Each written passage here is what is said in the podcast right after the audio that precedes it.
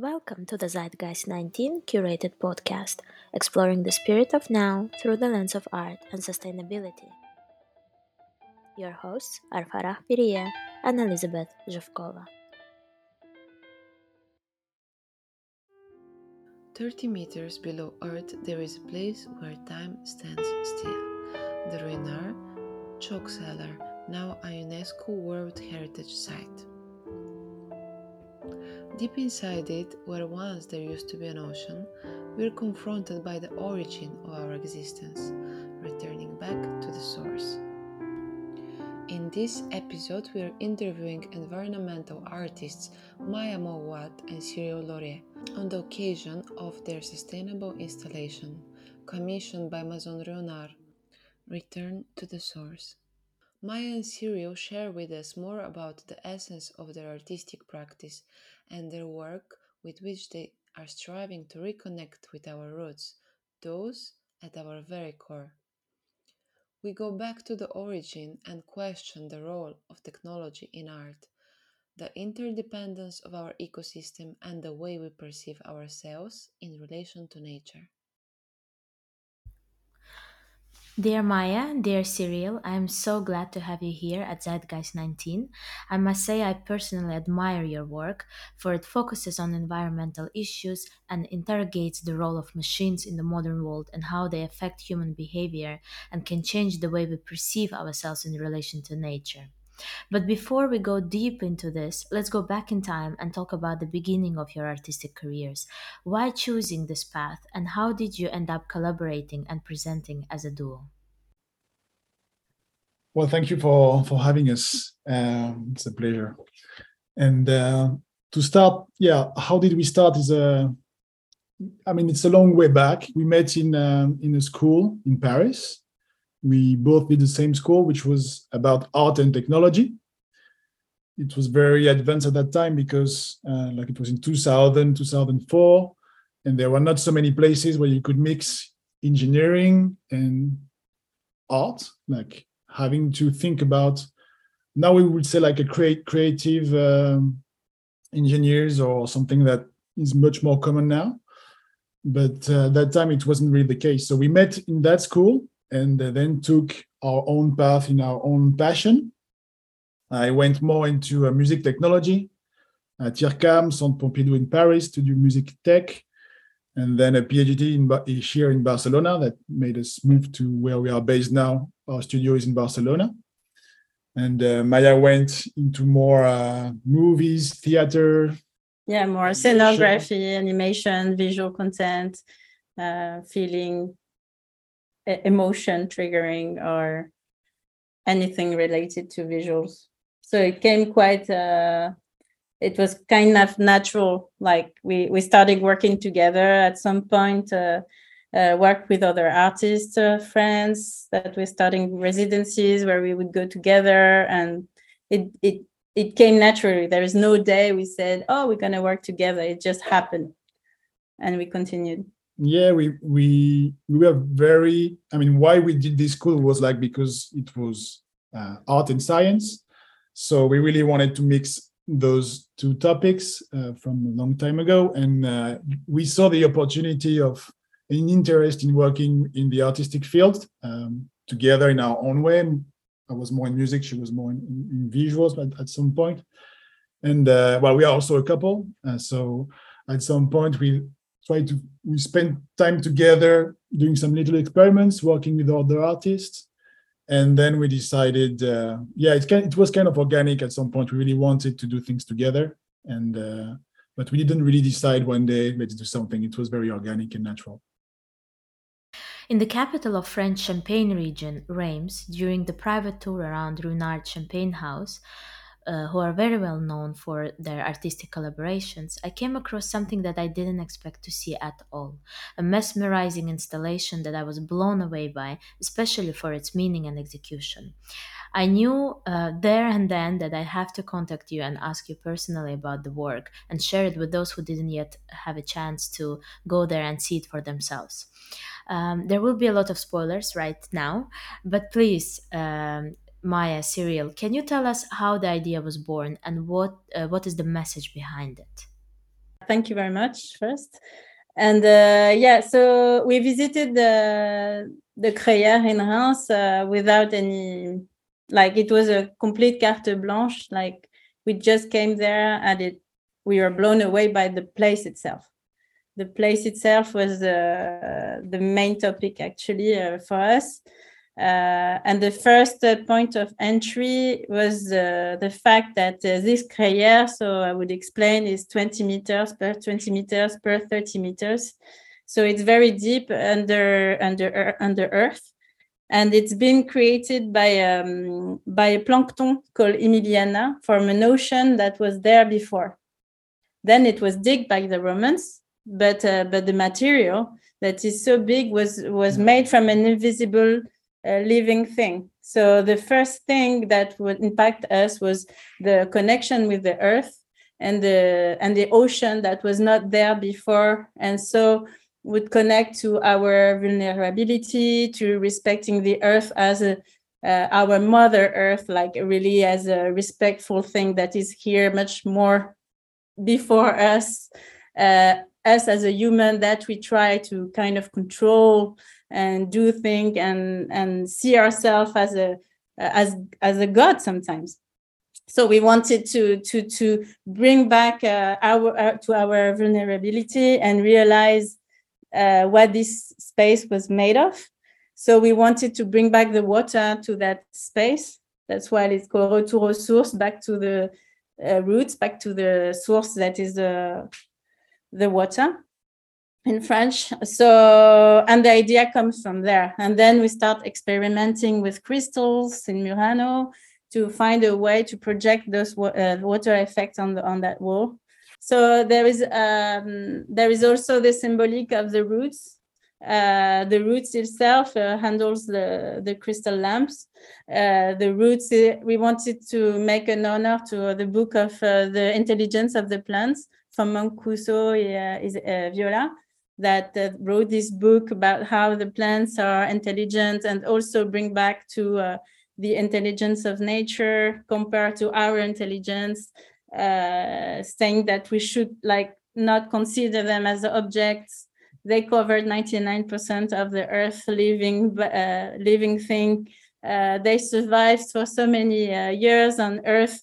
How can we think they are not clever? How can we think we are better? So this is also symbolic about that. And then we wanted to connect uh, the, the, the, the roots uh, is a living thing. So we, we connect uh, data from climate, uh, from uh, what's going on that day at that moment. So every time you will go, the performance would be different. So there is a meteor station over there, and we analyze the data from uh, the climate 10 years ago and compare to compare to that day. And uh, and the performance will change uh, depending on how stressed it will feel about how the climate is changing.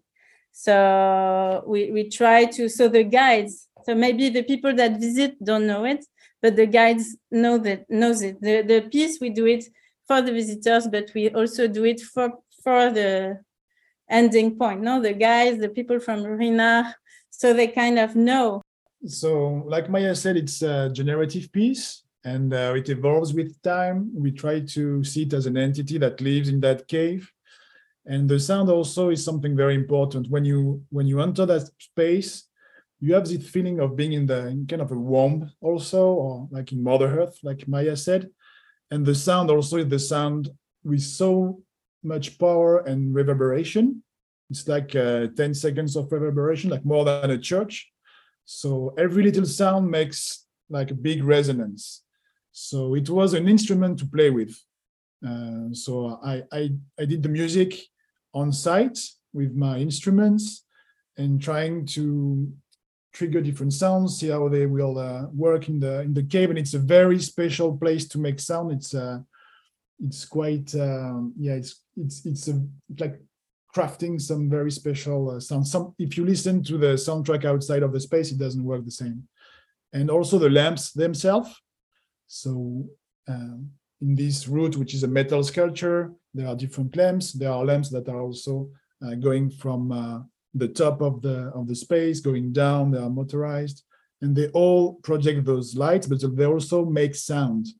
Uh, they have a little speaker inside. So we have the spatialization of the sound, which is also like 10 points of sound. So it was working with that um, to realize the space and, and the sensation of space. And um, and uh, also there is um, a very specific sound of each lamp because they are made in Murano by those glass blowers. They have their own uh, way of uh, resonating. So they they make very different. I mean, not very different, but subtle difference in the sound each one. So it was playing with all that and trying to um, to, make a narrative about uh, different seasons, about the climate, about the stress of the climate at that point, if there is, and, and, and so on. Thank you, Maya Cyril, for this answer. Um, following your thoughts on vulnerability and the human element intertwined with machines and technology, your work exists somehow in between. How do you see the role of an artist in the new media art form? the topic is very broad, um, but that's one of the, our interests. I think we our work talk about uh, climate change because it's something we we care about and we want to like to give another vision on, on it. But uh, also the idea of uh, uh working with machines and and and inter- I mean artificial intelligence is a topic that that is very uh, interesting to us. And so we try to work with all these uh, technology and uh, I, there's kind of a paradox when you work with technology because you and you in, as an artist we want to kind of criticize also the the abusive usage of technology and the, the belief that technology will save us and uh, one of the one of the idea we we promote in our work is um, um, as artists is first give another vision about the problem we want to talk about, like climate change, but also like um, using those technology because they fascinate, but turn the the visitors look and focus on something more important, uh, which is the beauty and which is the nature and our connection, reconnection with nature, and and trying to open discussions about those topics. Yeah, I think uh, that I mean. Uh, for us technology is not something fascinating because uh, because we we used it from the very beginning because it's something we studied so it's like when the painter uh, uh, like a painter they invented the blue colors it's just uh, it's new but then it becomes something like anything else for us technology is not something that will save uh, i think that there's something we want to talk about it. We want to talk about it as a, it's not the things that are to save us because uh, it can make some point and help at some point but it de- it destroys more than it helps. The fact of building the technology itself uh, destroys more than save or decarbonate or i mean if we stop using technology day to another so problem solved i mean. So we we so we, we try to talk about but they think i think we think there is something about the ego of the human. Like we are fascinating about about it because we make it because we we, we were able to to build it. But at the end uh, a, a, tree is much more fascinating. Uh, anything that nature has done is much more fascinating. So we try to change the focus and and and talk about that what you guys are doing is pretty amazing um, can you share with us more about other exciting projects of yours, current or upcoming? Are they immersive as well as this installation, or you have something else in mind? Um, we have several projects going on. There are now that I think about it, there are most of them immersive. um, for several reasons, I guess because there is a kind of uh, demand for that. There is a power of doing immersive installations. Um, and the, the one in Reims that we talk about is very immersive, but also with uh, little technology at the end because you have only a few lamps and it's also like use the technology in a very uh, sober way, kind, kind of, doesn't use a lot of power, and but it makes a lot of immersion. Uh, we are touring now with uh, an installation that's uh, called Rising, uh, and it's also a continuation of our research on projecting water uh, reflection, and it's a it's a project um, that goes in museum or or, or like light festivals, and it's uh, it's about the um, the rising of the of the ocean. So we we we we work with some scientists and we study the subject. Uh, there's a, uh, a great book by uh, Elizabeth uh, uh, Rush, I think, is the right name, called Rising. And um, and we we kind of uh, want to talk about how how this affect our lives and how how can we see the subject in another way. So it's a, an immersive installation. You are you are in um, and uh, you see like water effect and, and you feel like the the rise of the of the ocean in some vulnerable vulnerable places we went into different places that are vulnerable to um, uh, to the ocean and to the sea. So that's that's one of the of the projects. Yeah. Uh, yeah, that's why also because I'm a double refugees, so we think it's interesting. Uh, my, mom is Lebanese and my father is a Jewish, so we they had to escape from war and persecutions, and uh, and at the end I'm here. I mean, my brother, uh, the family is going well, and we could make our life, and we could like and uh, it's okay but what's what you lose when you're a refugee is the connection with the people so if everybody the climate refugees if i mean if people realize together instead of turning your face to the problem and just realize it together and just move together uh, then you don't lose the community which which is the most important thing we think so that that's the that's the message we try to to focus on on rising then we have other project. Uh, we are doing a, an uh, uh, an installation that will be um, uh, with Art Explora in the hospital for children, where they do palliative um, uh, treatments for kids. And uh, that's talk about the. It's called Ephemer, and it talks about. it's an interactive wall, and it's it talks about the death actually. So so for for everybody we think death also is a topic uh, that we uh, that is not treated enough in the society uh, we try to turn our head to it and try to not talk about it. When you realize it and accept it it's much it's much easier to live and to go through uh, uh, problems in life especially climate change. Uh, and we have a, another one an immersive room we're doing in paris. It's called Peuplé Ah, she left.